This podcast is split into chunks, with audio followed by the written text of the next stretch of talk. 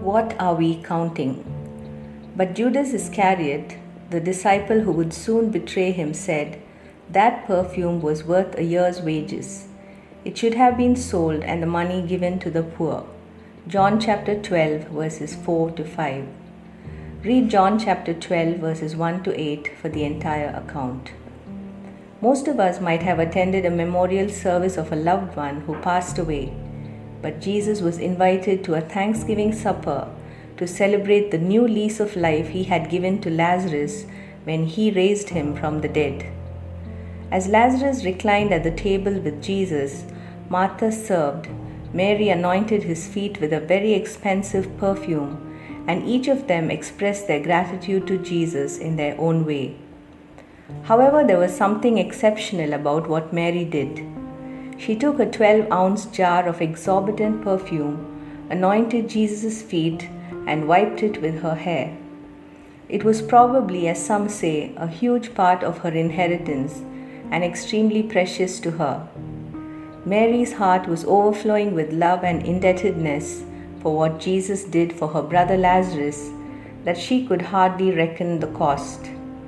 The exuberance of her love resulted in a fragrant aroma that filled the entire house.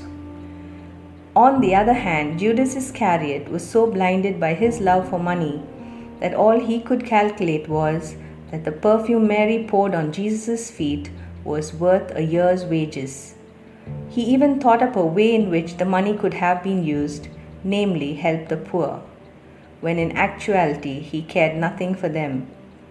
He was so used to holding the money bag and stealing from it that he could hardly bear the thought of Mary lavishly pouring it all on Jesus' feet. It's good to evaluate ourselves to see if we love Jesus the way Mary did, or do we find ourselves withholding and counting as Judas did. If we were to ponder on the manifold blessings the Lord has showered on us, we would, like Mary, pour out our lives in love and service to the Lord, and would not for a moment count the cost when we consider that it cost Jesus his very life to save us, and nothing we do could ever repay him for what he has done for us. We can ponder as the psalmist did in Psalm 116 and verse 12, "What can I offer the Lord for all he has done for me?" and remind ourselves that we love him because he first loved us. 1 John chapter 4 and verse 19. If you were blessed by this devotion, please share it with others.